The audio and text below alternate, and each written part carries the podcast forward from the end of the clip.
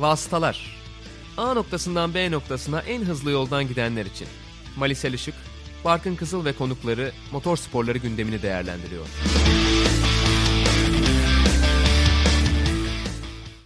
Son tur Phillip Island'da sezonun açılışında Toprak yarışı kazanmaya çok yakın. Çok çok yakın artık Toprak Razgatlıoğlu. Lowe's pulls out of the slipstream. Unbelievable, look at that. Et c'est Toprak qui gagne pour 7 millièmes devant Loves. Quelle arrivée. course Toprak Raskatlioglu gewinnt das erste Saisonrennen. Unfassbar. Rascatioglu riesce a Sì, portarsi a casa la vittoria davanti a Lowe's, davanti a Redding e davanti a Van der Mark. Estos pilotos nos han ofrecido un espectáculo brutal. Vastaların 21. bölümüne hoş geldiniz. Aynı zamanda ikinci sezonumuzun da 6. bölümü. Geçtiğimiz yılın Superbike Dünya Şampiyonası Bağımsız Sürücüler Şampiyonu ve Patayama fabrika takımı sürücüsü Toprak Razgatlıoğlu. Bugün konuğumuz. Hoş geldin Toprak. Hoş bulduk. Nasılsınız? İyiyiz. Seni sormalı sen Toprak. nasılsın? İyiyim valla. Heyecanlı bir şekilde katıldım aranıza. Öyle Heh, diyeyim. teşekkürler. Heyecanlı Valla çok da çok da iyi oldu çünkü canımız sıkılıyordu evde. Tabii ki de Mali Selişuk da bizle beraber. Mali özür dilerim seni tanıtmadığım için. Yok canım biz hep birlikteyiz zaten önemli değil. Bir de şey ya yani e, benimki sadece Malis Ejik da burada oluyor. Geçtiğimiz yılın Superbike Dünya Şampiyonası, Bağımsız Sürücüler. Şampiyonu, Hatayama Fabrika Takımı Sürücüsü falan diye uzun bir şeyden sonra Mali de burada diyebiliriz en fazla. E, evde neler yapıyorsun peki? Günlerin nasıl geçiyor Toprak? Biraz Abi evde neler yapıyorum? Ee, genelde aslında evde kalmaya çalışıyorum. Çünkü e, şimdi Sakarya'da yaşadığım için Kenan abinin pisti yakın bana. Arada kaçıp Kenan abinin pistine gidiyorum. Antrenman yapıyorum. Eve geliyorum. Zaten bir gün kaldıktan sonra evde acayip derecede bir sıkılma geliyor zaten. Diğer gün veyahut da iki gün sonra tekrardan piste gidip antrenman yapabiliyorum. Çünkü orada kimse olmuyor. E, büyük pist de değil, ufak bir pist. Evde olduğum zamanlarda da azıcık spor yapmaya çalışıyorum. 10 dakika falan sürüyor zaten. Böyle bunu sabah akşam yapıyorum 10 dakika. Sonrasında da genelde oyuna sardım. Herkesin bildiği gibi Counter oynuyorum CSGO. Onu biz de soracaktık sana anlatabilirsin yeri Evet. gelmişken. Ayrıyetten de biliyorsunuz yeni şey çıktı. Call of Duty Warzone diye. Biliyorsunuzdur. Ona acayip sardım. Çok eğlenceli oyun. Yani PUBG gibi biliyorsunuz ama PUBG'den biraz daha hızlı aslında. Ben daha çok hoşuma gitti benim. Hmm. Bir ona baksak mı diyorduk belki şey yaparız. Ben de e, CSGO'yu yeni yükledim. Barkın bayağıdır oynuyordu zaten. Hı hı. Şey dedi. e, biz beraber girersek çok e, sıkıntılı maçlara şey olur. Benim seviyem yüksek dedi. Bir ekstra hesap daha açtık beraber girdik falan. Güzel beğendim. Aynen. Şeye de Call of Duty'ye de gireriz belki bir ara. Şey yapıyoruz, düşünüyoruz Barkın'da bir Çok deneriz. güzel olur. Hatta boş zamanınızda olursa ben de evde olduğumda beraber de girebiliriz. Çünkü Vallahi güncelleme geldi. Normalde 3 kişi giriliyordu. Şimdi 4 kişiye çıktı. Hmm. İnanır mısın bu ara çok boş vaktimiz var zaten. Hiç problem olmaz. Evet. Genellikle evde herkes. Tabii tabii. Aynen öyle. Toprak bu arada pistle ilgili de bir şey sorayım. Biz de çünkü Mali ile konuşuyorduk. İşte Akyazı pisti değil mi? Doğru söylüyorum. Evet Akyazı pistte. Çok güzel bir proje bence. Hani gidip serbestçe orada antrenman yapabiliyor olmanız. Sana E, kattıkları tabii nedir? şöyle. Şimdi yurt dışında bir sürü sporcu var ve hepsinde neredeyse beraber takipleşiyoruz. Onları görüyorum. Genellikle evdeler. Yani hep evde antrenman yapmaya çalışıyorlar, çalışıyorlar. Bizim hani böyle büyük bir aslında elimizde bir pistimiz var. Hani tamam herkes yarışıyor, antrenman yapacakları yer de var pist olarak ama kendilerinin pisti değil. Şimdi burada Kenan abinin pisti olduğu için biz de öğrencisiyiz. Biz istediğimiz zaman gidip orada antrenman yapabiliyoruz. Ya bu güzel bir şey aslında. Pistin şeyi profili falan nasıl? Ben bir videolardan falan arada izliyordum da çok şeyine hakim değilim aslında. Pist tam 1 kilometre. Büyük bir pist değil aslında go kartın veyahut da ufak motorların dönebileceği bir pist. Yani büyük motosikletin dönebileceği bir pist değil. Yani bir İstanbul Park gibi bir şey değil yani. Ama bizler için çok güzel bir şans çünkü ben genellikle zaten ufak motorla antrenman yapıyorum ve ufak pistte antrenman yapıyorum. Önemli olan yorulmak burada. Antrenman yaptığınız zaman yorulmanız gerekiyor. E, bu konuda ufak pist zaten fazlasıyla yoruyor. Büyük pistte dinlenme, düzlüklerde hemen hemen her tur dinlenebiliyorsun ama ufak pistte dinlenme zamanın olmuyor. O yüzden e, ufak pist bizim için çok daha iyi. Yani bir yandan da baktık mı zaten Kenan abi 5 kez dünya şampiyon oldu. Antrenmanlarını hep aynı pistte yaptı yani. Şey mi o kendi tasarladığı şu şu tarz virajları olsun dediği bir pist mi peki? Onu sormuştum. Yanlış hatırlamıyorsam şöyle Kenan abi 2009'da mı 2010'da veyahut da 2011'de galiba tam hatırlamıyorum. Başladı pisti yapmaya kendisi çizdi. Kendi kafasına göre yaptı yani pisti. Gayet sert virajlar var. Hızlı virajlar da var. E, ama genellikle durmalı viraj yani daha sert virajlar. E, bu yüzden de daha çok yoruyor. Çünkü e, motorla ne kadar hızlı gelsen de motor durdurman gerekiyor virajı dönmen için. Bu sefer de hem motor durdurmaya çalıştığın hem de motorun üstünde kendini tutmaya çalıştığın için çok yoruyor seni.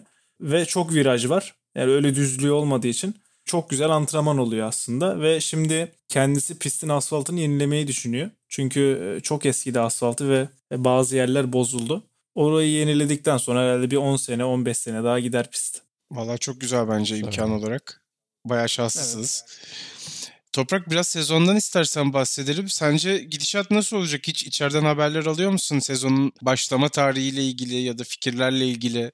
Abi takvimi neredeyse her ay yeniliyorlar ama tabii ki de korona bitmeden bir şey yapamıyoruz. Ya ben de hiç sormuyorum zaten çünkü korona bittiği zaman mecburen o şekilde takvim tekrar açıklarlar. Ama şöyle de bir şey var. Bu iki ay içinde veyahut da bir buçuk ay içinde bitmezse zaten e, büyük ihtimal iptal ederler bu seneyi. Büyük ihtimalle biz patlarız herhalde iptal ettikten sonra. Çünkü sezonum çok güzel başladı. E, birincilikle açtık sezonumuzu. Yeni takımla her şey yeni bizim için. Motosiklet yeni, takım yeni. Çok güzel bir başlangıç yaptık. Tam da istediğim başlangıç. Çünkü iki senedir hep bunu hayal ediyordum. İlk yarışımda podyumda başlamak istiyorum diye. Bu bu sene nasip oldu bize ama koronadan dolayı yarışlar durdu. Biz de bekliyoruz şu an. Ümit ediyoruz yakın bir zamanda biter ve yarışlar tekrardan başlar devam eder diye ama şu anda görünüş tabii kolay kolay biteceğini göstermiyor. Valla biz de senin şampiyonluk adaylarından bir tanesi olduğunu düşünüyorduk. Hatta en büyük favorilerden olduğunu düşünüyorduk. Biraz tatsız oldu tam bu sezona denk gelmesi. Ya ben şöyle işte dediğim gibi geçen sene sezonun ortasından sonra bütün yarışlarda podyumda bitirdik. Evet. Bizim tabii bir yandan da moral olarak çok güçlü bir seviyeye getirdi. Çünkü sezonun ortasından son yarışa kadar hep podyumda bitirince ister istemez öbür seneye çok güçlü bir şekilde girdik biz. Tek kafamızdaki sorun Yamaha yeni motor, yeni bir takım ve takım arkadaşım var benim. E, o yüzden benim için çok zor olacaktı. Tek isteğim ilk yarışta ben podyum yapabilirsem ondan sonraki yarışlarda çok daha iyi dereceler yapacağımı inanıyordum. E, ben podyum istedim. Birincilik geldi. Bu zaten takımın da beklemediği bir şeydi. Ama Kenan abi aslında şunu anlatmam gerekir. E, anlaşma yaparken Kenan abi demişti ilk yarışta birinci olacak diye. Adamlar genellikle hep bana bunu söylüyor işte Kenan söylemişti, Kenan söylemişti diye. Aslında bizim açımızdan çok güzel bir şey oldu. Ee, şu anda takımda çok güçlü bir konumda duruyoruz. Yani Yamaha'ya ilk defa geldik. İlk defa sürdüğümüz motorla ilk yarışta birinci olduk ve Yamaha 11 seneden beri Avustralya'da birinci olamıyordu. Bu şekilde de birinci olmuş olduk. Bayağı bir ümitliler şu an. Ben de çok canım sıkıldı motor sürmem lazım. İnşallah korona biterse de devam edeceğiz sezona. Yani acayip bir şekilde motor sürmeye acıktım.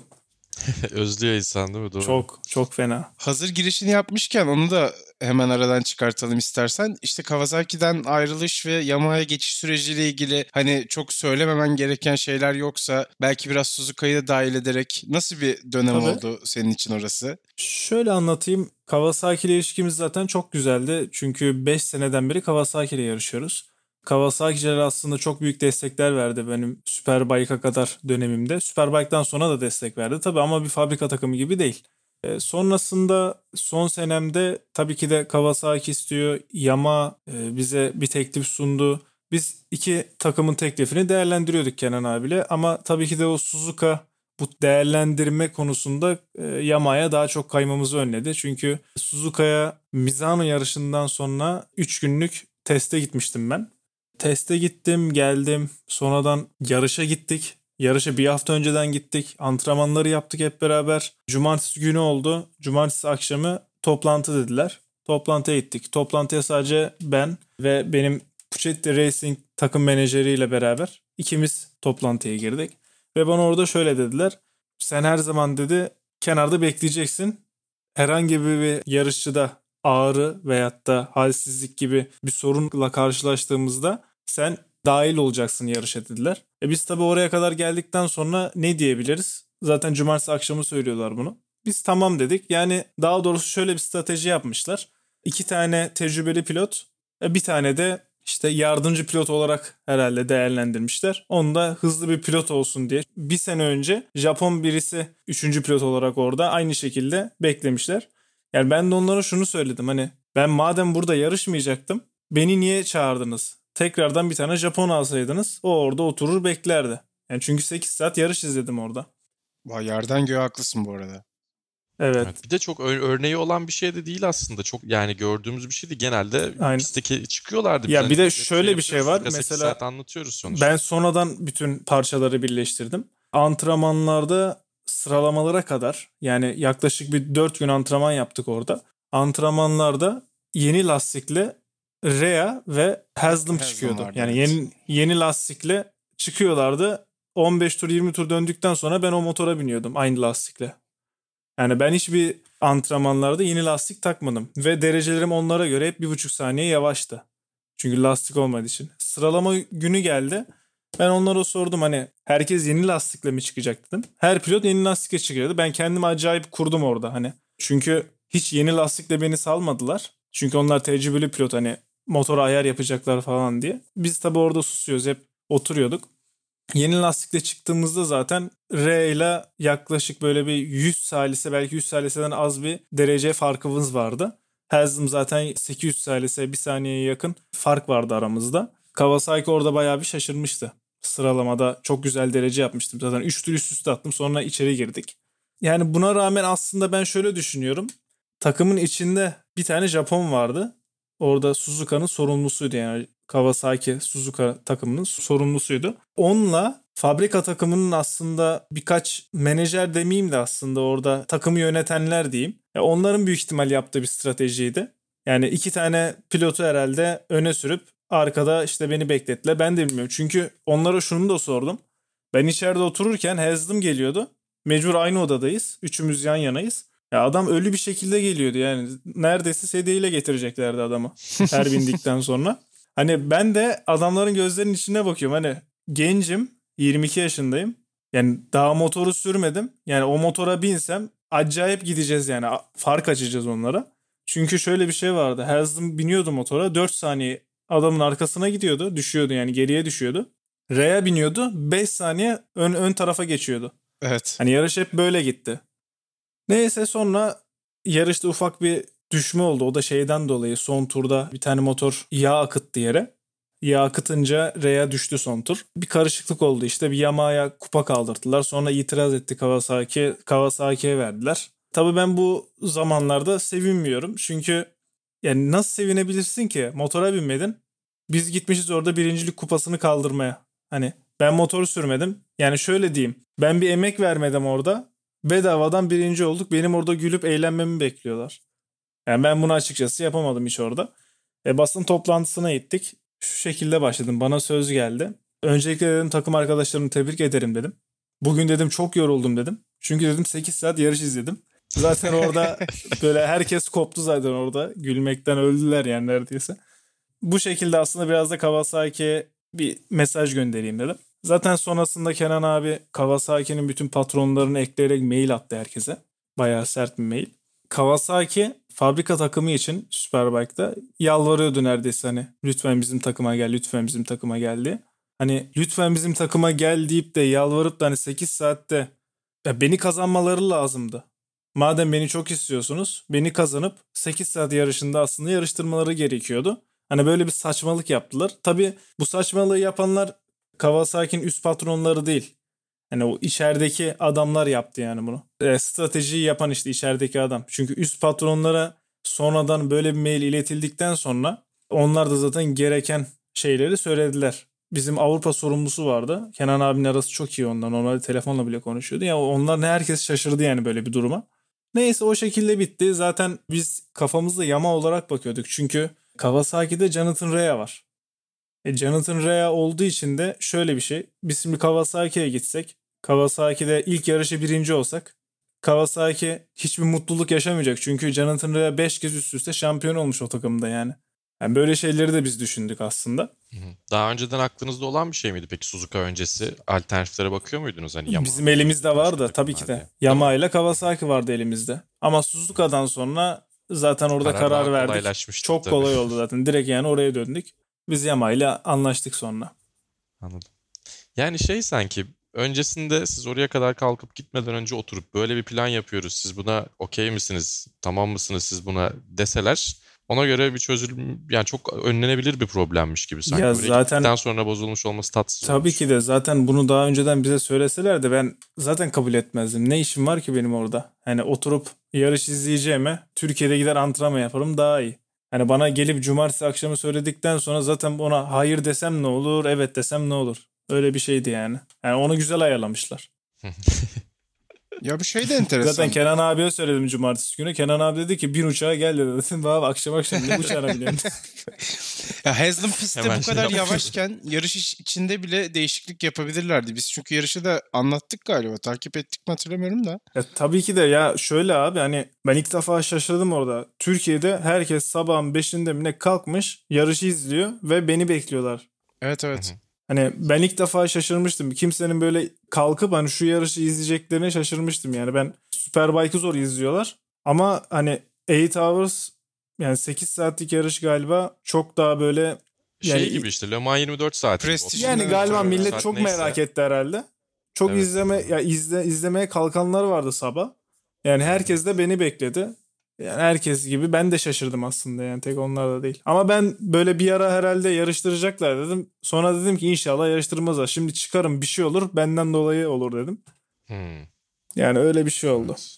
Evet, psikolojik olarak garip bir hafta sonu olmuş. Çok değişikti gerçekten. ya. Yani onlar yandı ben üşüdüm yani o derece. Klimanın altında. Öyle bir değişik bir şey geçti Kawasaki ile. Şimdiki durum nasıl? Yamaha'ya olan alışma sürecin çünkü farklı tipte motosikletler işte sürüş tarzını biraz değiştirmen gerekti belki de. Hatta muhtemelen gerekti.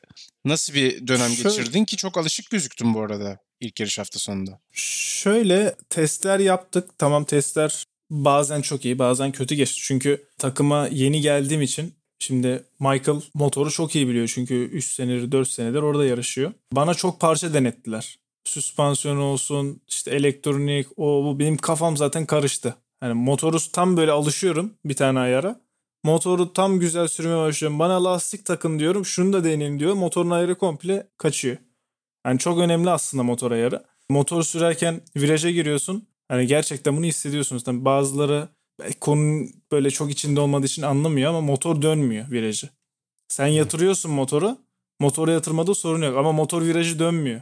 Yani Ya istediğiniz hızla MotoGP'nin dönmüyor oyununda yani. bile hissettiğimiz şeylerden Aynen öyle. Farkın çok yakında. Şey Mesela. MotoGP 19'da frenle motorla viraja girmeye çalışıyorsun. Oyunda girmiyor motor dönmüyor. Freni Evet. bırakınca motor dönüyor bir anda. evet, Yani onu hissetti öyle. yani biliyorsunuz belki. Aynı şekilde yani motor dönmüyor. E, güzel bir ayar bulduktan sonra da tekrar bir şey denetiyorlar. Motorun yine ayarı kaçıyor. Bu sefer yine tekrar ayar bulmayla uğraşıyorsun. Testler aslında biraz böyle geçti.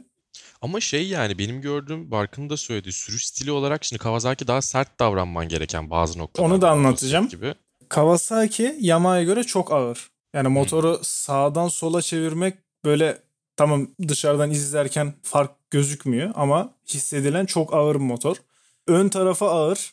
Elektronik olarak bir tık güzel Kawasaki. Yamaha elektronik olarak e, biraz eksiği var. Onların hepsini anlattım ben onlara. E, Benim en çok problem yaşadığım motor freni. Çünkü e, Superbike'da standart motora göre çok farklı elektronik kullanıyorlar. Ve Kawasaki elektronik olarak çok iyi olduğu için şimdi o iyi bir motordan geldim ben. Elektroniği çok iyi olan bir motordan geldim. O yüzden farkı çok iyi anlıyorum. Motor freni Kawasaki'de acayip bir şey. Yani siz frene bastığınızda 6. vitesten 1. vitese istediğiniz hızda indirebilirsiniz. Motor otomatik kendini ayarlıyor elektronik. Hı, O devir eşlemesi falan çok iyi değil mi? Zaten debriyaj ellemiyorsunuz. Direkt pat pat pat pat diye vuruyorsunuz devre şey e, vitese.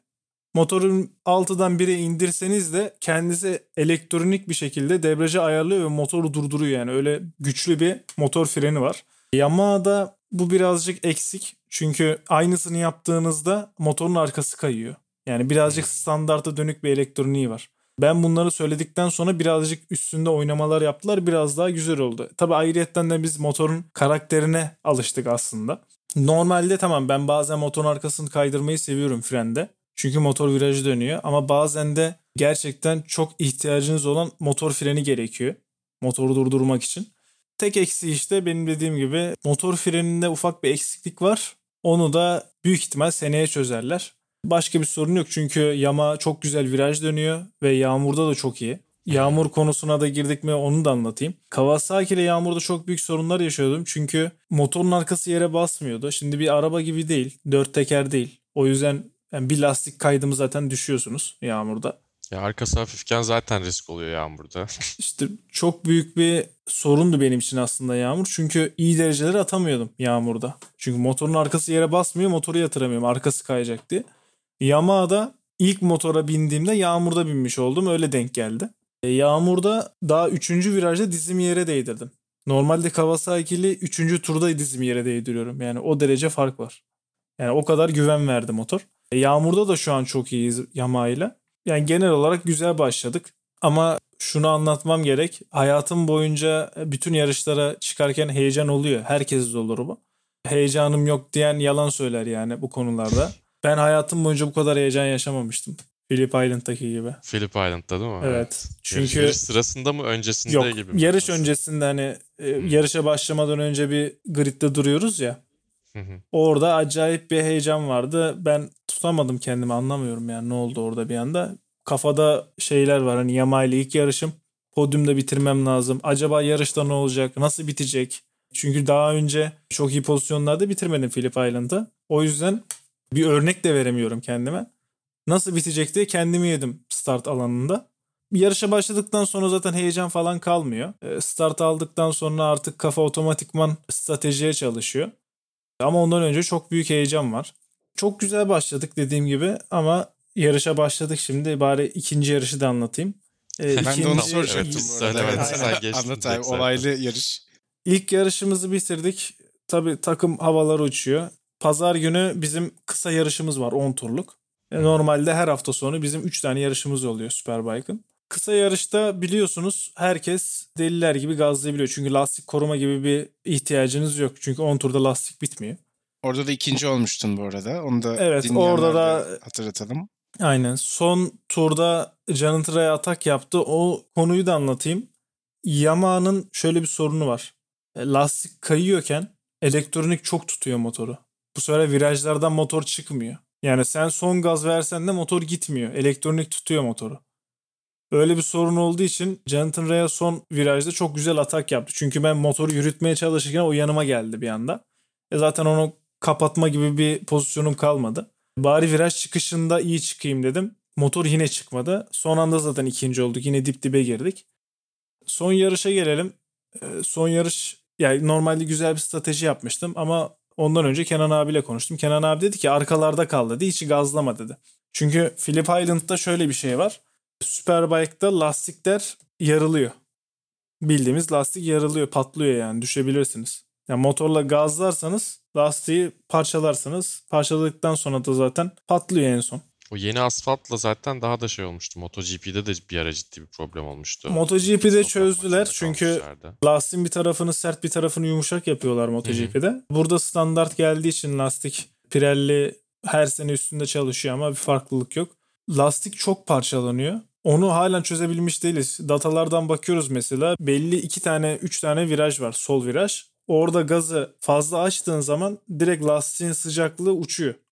Yarış içinde de çok önemli. Zaten ilk yarışı izlediyseniz ben hep takip ettim. Son iki tur gazlamaya başladık. Aynı şekilde stratejiyi yaptık. Yarışa başladık. Ben bıraktım arkalara düştüm. Biraz böyle 6. 7. gidiyorum.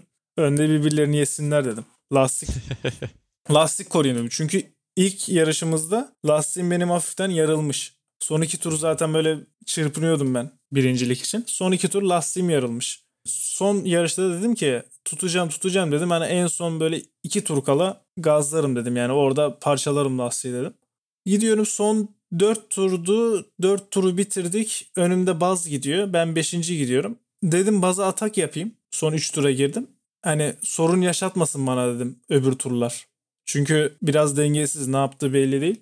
Ona atak yaptım. Üçüncü viraja geliyorum. Motor teklemeye başladı. Ben götürmeye çalışıyorum motoru. Dedim elektronik sorun herhalde bari yarışı bitireyim dedim. Gitmeye çalışıyorum gitmiyor. Motor sonra istop etti. Bastım marşı tekrar çalıştı. Bari dedim pite gideyim. Bitti her şey. Pite de gidemedim. Motoru bıraktım geldim içeriye. Bana sordular ne oldu ne oldu. Benzin bitti dedim. İmkansız dediler. Ondan sonra motor geldi. Motora baktılar işte millet şaşırdı işte benzinin bittiğini. Ya büyük ihtimal şöyle bir şey var. İlk yarıştaki gibi aynı kiloda benzin koyduk dediler. Şimdi aynı kiloda benzin koydular. Ya büyük ihtimal arka tarafta benzini koyan kişi yanlış ölçüm yaptı ya da bilgisayardan bakıp yanlış ölçüm verdiler. Yani iki, hmm. ikisinden biri oldu. Bu şekilde de bizim ikinci yarışımız aslında çöp oldu. Puan alamadık. Bu arada yarışı Yoksa ben şampiyonada birinci gidiyorduk. Ben anlatıyordum Eurosport'ta. Ben Loris Baz'la temas ettiniz sandım önce. Çok da yakındınız çünkü tam o benzinin ben, bittiği anda. Sonra da herhalde gördüm. elektronik bir problem diye düşündüm. Yani benzinin bitmesi çok evet. akla gelmiyor ilk başta. Ya zaten bir fabrika takımına yakışmadı. Ben onlara da söyledim. Ben dedim 5 senedir dedim hani fabrika takımı değil bildiğimiz hani normal takımlarda yarıştım dedim. Antrenmanları da dahil ben görmedim dedim ya benzinimin bittiğini. Evet doğru. Direkt yani takımın patronuna bunu söyledim ben. Ondan sonra kendileri de açıklama yaptı benzin bitti diye. Bu aslında şöyle. Şimdi şeyi de düşündüm ben. Acaba dedim bilerek mi yaptılar bunu? Çünkü geldim birinci oldum. Şimdi takım arkadaşımı birazcık hani ezmiş de gözüktüm böyle. Bir anda gelip böyle birinci oldum mu? Acaba dedim bilerek mi oldu? Böyle bir açıklama yapınca şimdi bilerek yapsalar bu açıklamayı yapmazlar. Çünkü bu açıklama bir fabrika takımı için çok kötü bir şey. Hani benzinin bitmesi. Şu an aslında çok daha güzel oldu öyle diyeyim. Tamam puan kaybettik ama takım acayip bir şekilde bize inanıyor. Çünkü ben daha önce testlerde konuştuğumda bana şunu söylemişlerdi. Biz ilk sene antrenman, ikinci sene güzel şeyler bekliyoruz senden ama görünen o ki ilk senede güzel şeyler yapacağız herhalde diye. Böyle bir konuşma geçmişti aramızda. Ben de ona demiştim ki yani ben buraya güzel şeyler yapmaya geldim dedim hani ikinci seneyi beklemeye değil dedim. Yani çok güzel bir başlangıç oldu aslında. Bize inançları da şu an çoğaldı. Ama işte korona önlüyor bizi. Bir salsa neler yapacağız? Bu arada şu an tablodaki en iyi şey... yama sürücüsü de Toprak. Onu da ben hemen araya atayım. Ondan sonra evet. Mali sözü tekrar evet. sana bırakayım. evet evet. Yani zaten şey şampiyona sıralaması da geçen senenin şampiyonluğu yukarısında Jonathan Ray'in yukarısında. Evet. Yani Üçüncüyüm o dördüncü. Daha kısa. Aynen öyle. Yani daha kısa bir şey elimizdeki sezon devam etse daha net. Benzin bitmeseydi ama... birinci açık ara birinciydik. Evet bence de bu arada. Aynen öyle. Alex evet. Lowes'un da önünde olacaktı. Bir de şey Yamaha ile birlikte olmanın sana şöyle bir avantajı da var. Mutlaka bunu düşünüyorsundur. Kawasaki'nin bir MotoGP takımı yok ve gitmeyi de evet. düşünmüyorlar gibi duruyor. Ama Yamaha'nın bir takımı var. Hatta Yamaha'nın iki tane takımı var. İleride Rossi emekli olursa VR46'yı da ona tutuyorlar. Hani bir üçüncü Yamaha takımı da olma ihtimali var. Geleceğe dair işte 5 senelik planların içerisinde falan var mı MotoGP? Ya da senin için ideal bir işte 4 yıl nasıl olurdu? Sen şöyle bir kursan bize. Ya Petronas'la alakalı bir şeyler geçti. Ben çok bir şey söylemek istemiyorum bu konu hakkında da. Hı hı. Ama bizim aklımızdakini söyledik onlara. Çünkü bizim hayalimiz Superbike'de şampiyon olmak. Superbike'de şampiyon olduktan sonra güzel teklifler gelirse MotoGP'ye gitmek. Öyle bir düşüncemiz vardı. Biraz beklediğimizden erken geldi bir mesaj. Ama dediğimiz gibi abi benim normalde MotoGP hayalim yok. Yani ben bunu her yerde söylüyorum. Çünkü neden yok? 20 yaşında Marquez şampiyon oldu. Ben 23 yaşındayım. Eğer ben 20 yaşlarında gidebilseydim MotoGP'ye çok isterdim gitmek. Ama şöyle bir şey de var. Ben Superbike'da dünya şampiyonu olduktan sonra inanıyorum ki Yamaha'dan bir teklif gelecek. Veyahut da MotoGP'den başka bir takımdan teklif gelecek. O zaman değerlendirmeyi düşünüyorum. E, şu anda tek hedefim Superbike'da şampiyon olmak. Yamaha ile zaten iki sezon anlaştık.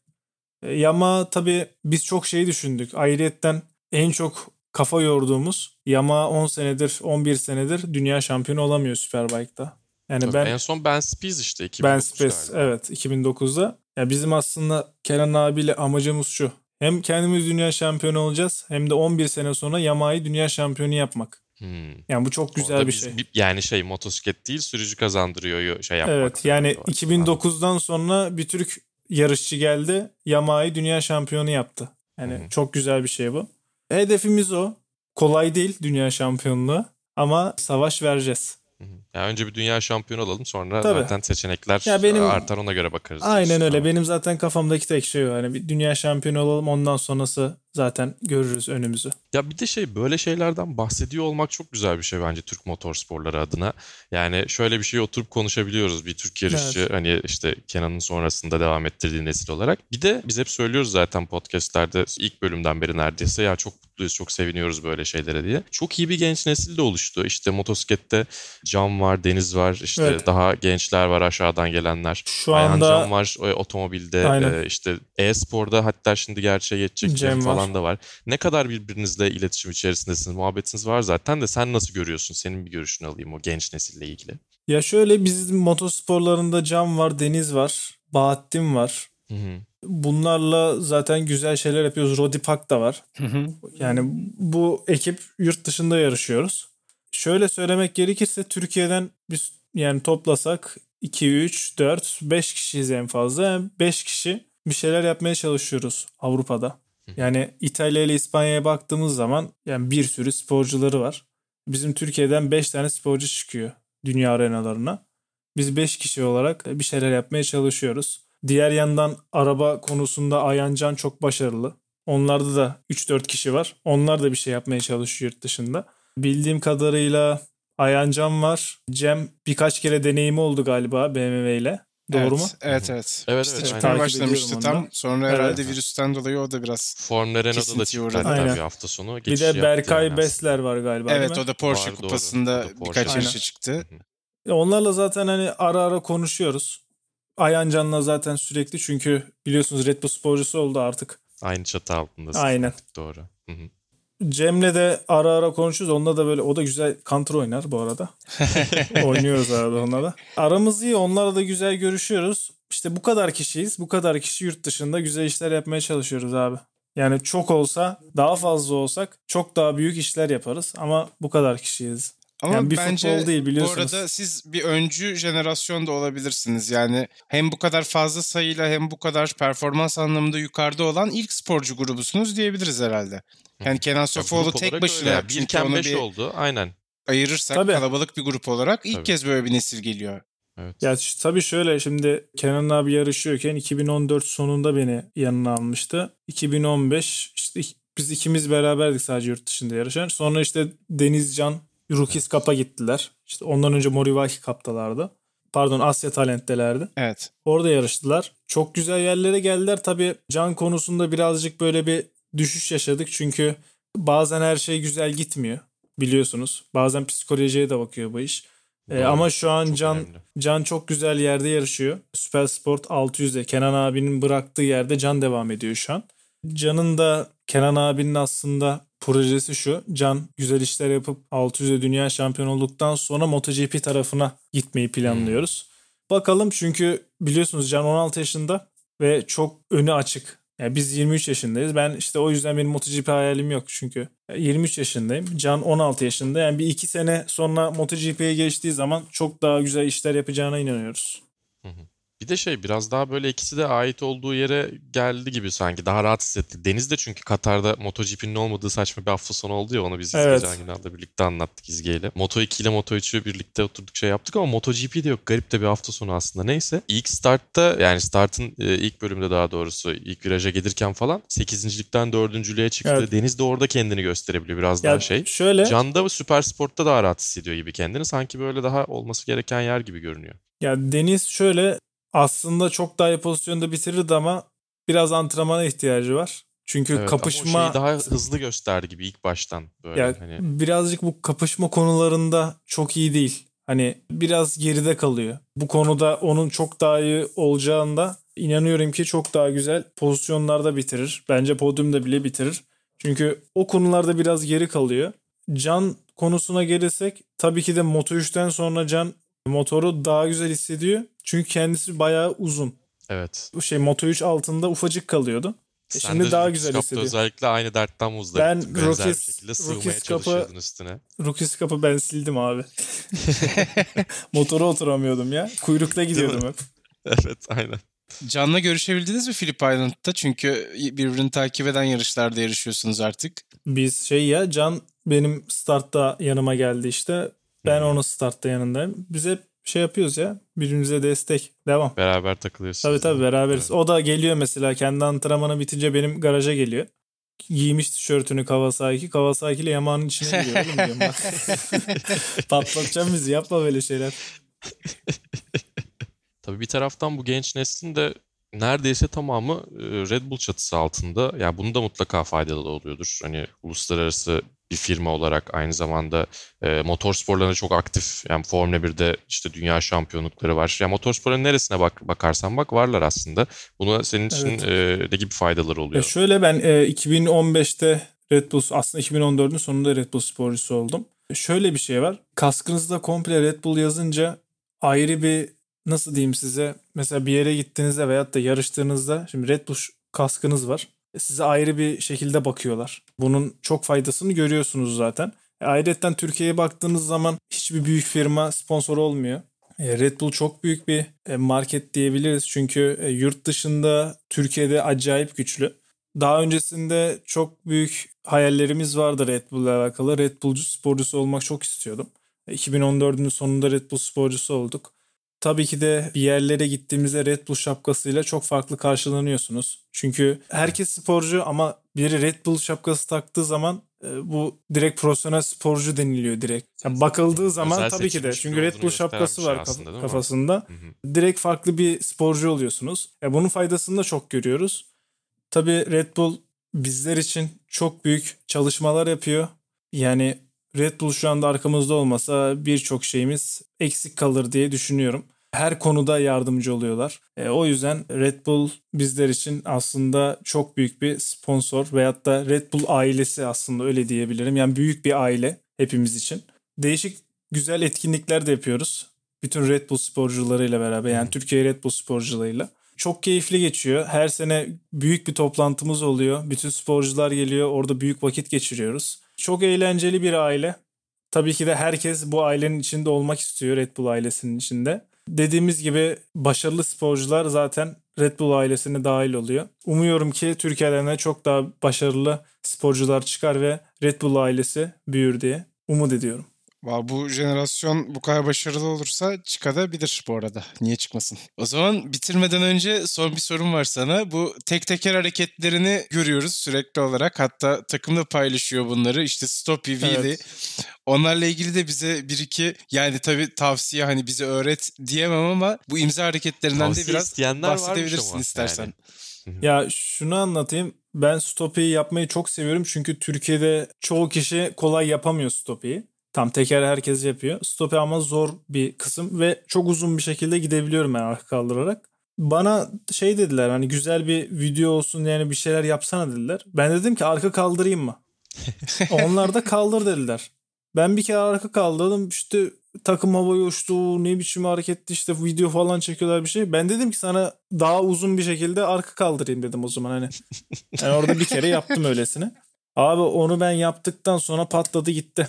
Sonra MotoGP'deki şey Jack Miller'ı yazıp etiketliyorlar işte challenge yapın falan diye. Ya neler neler yapıyorlar şu an. Bir de Yamaha takımı Ducati'nin e, Jack Miller'ın yarıştığı takımı Pramac mıydı neydi? Hı hı. E, onların Twitter'ı var. Orada arada paylaşıyorlar arka kaldırımını. Bizim takım falan böyle alta şey yapıyor. Dalga geçiyor onlarla. Yani o derece. Şu an büyük kapışma var. Bir de şey Liberty falan senden tavsiye istemişti galiba birkaç kişi de böyle. Ben sana Aynen işte e, bir şeyler öğreteyim sen bana bir şeyler öğret diye. Güzel ya baya. Chaz Davis şey diyor. bat- bateri o şeyleri çalmayı öğreteceğim diyor. Sen de bana diyor kaldırmayı öğret diyor. Güzelmiş. yani sizin için de şöyle diyeyim. Siz motosiklete biniyor musunuz? Yok. Yok. Ben otobüle biniyorum. yapıyorlar Mariola da bilmiyor galiba değil mi Ali? Valla ben de şöyle anlatayım. Ee, Ben e, hem otomobili hem de motosikleti çok seviyorum. E, Motosiklet aslında artık benim işim oldu. Arabada hobim. Araba hastasıyım. Hobi olarak tabii. Ama motosiklet işim. Yani buraya geldim şu an. Yani Arabayı vasıtalar seviyorsun diyebiliriz aslında. Tabii tabii. Abi. Her türlü vasıtayı seviyoruz. Biliyorsun bir de Kenan abi alıp getiriyor böyle Lamborghini falan. Hmm. Biz o zamanlar tam böyle hani görüyoruz böyle gördükçe de hayal ediyoruz. Doğru. O zaman yavaş yavaş kapatalım bölümü. Çok teşekkür ederiz Toprak. Çok keyifliydi. Ben teşekkür ederim size. Çok sağ olun. İyi ki geldin ağzına sağlık. Vastaların bir bölümünün daha böylece sonuna gelmiş olduk. Ben Barkın Kızıl, Malis Erişik'le beraber bugün Toprak Razgatlıoğlu'yla birlikteydik. Bir sonraki bölümde tekrar görüşünceye dek hoşçakalın. Hoşçakalın. Hoşçakalın.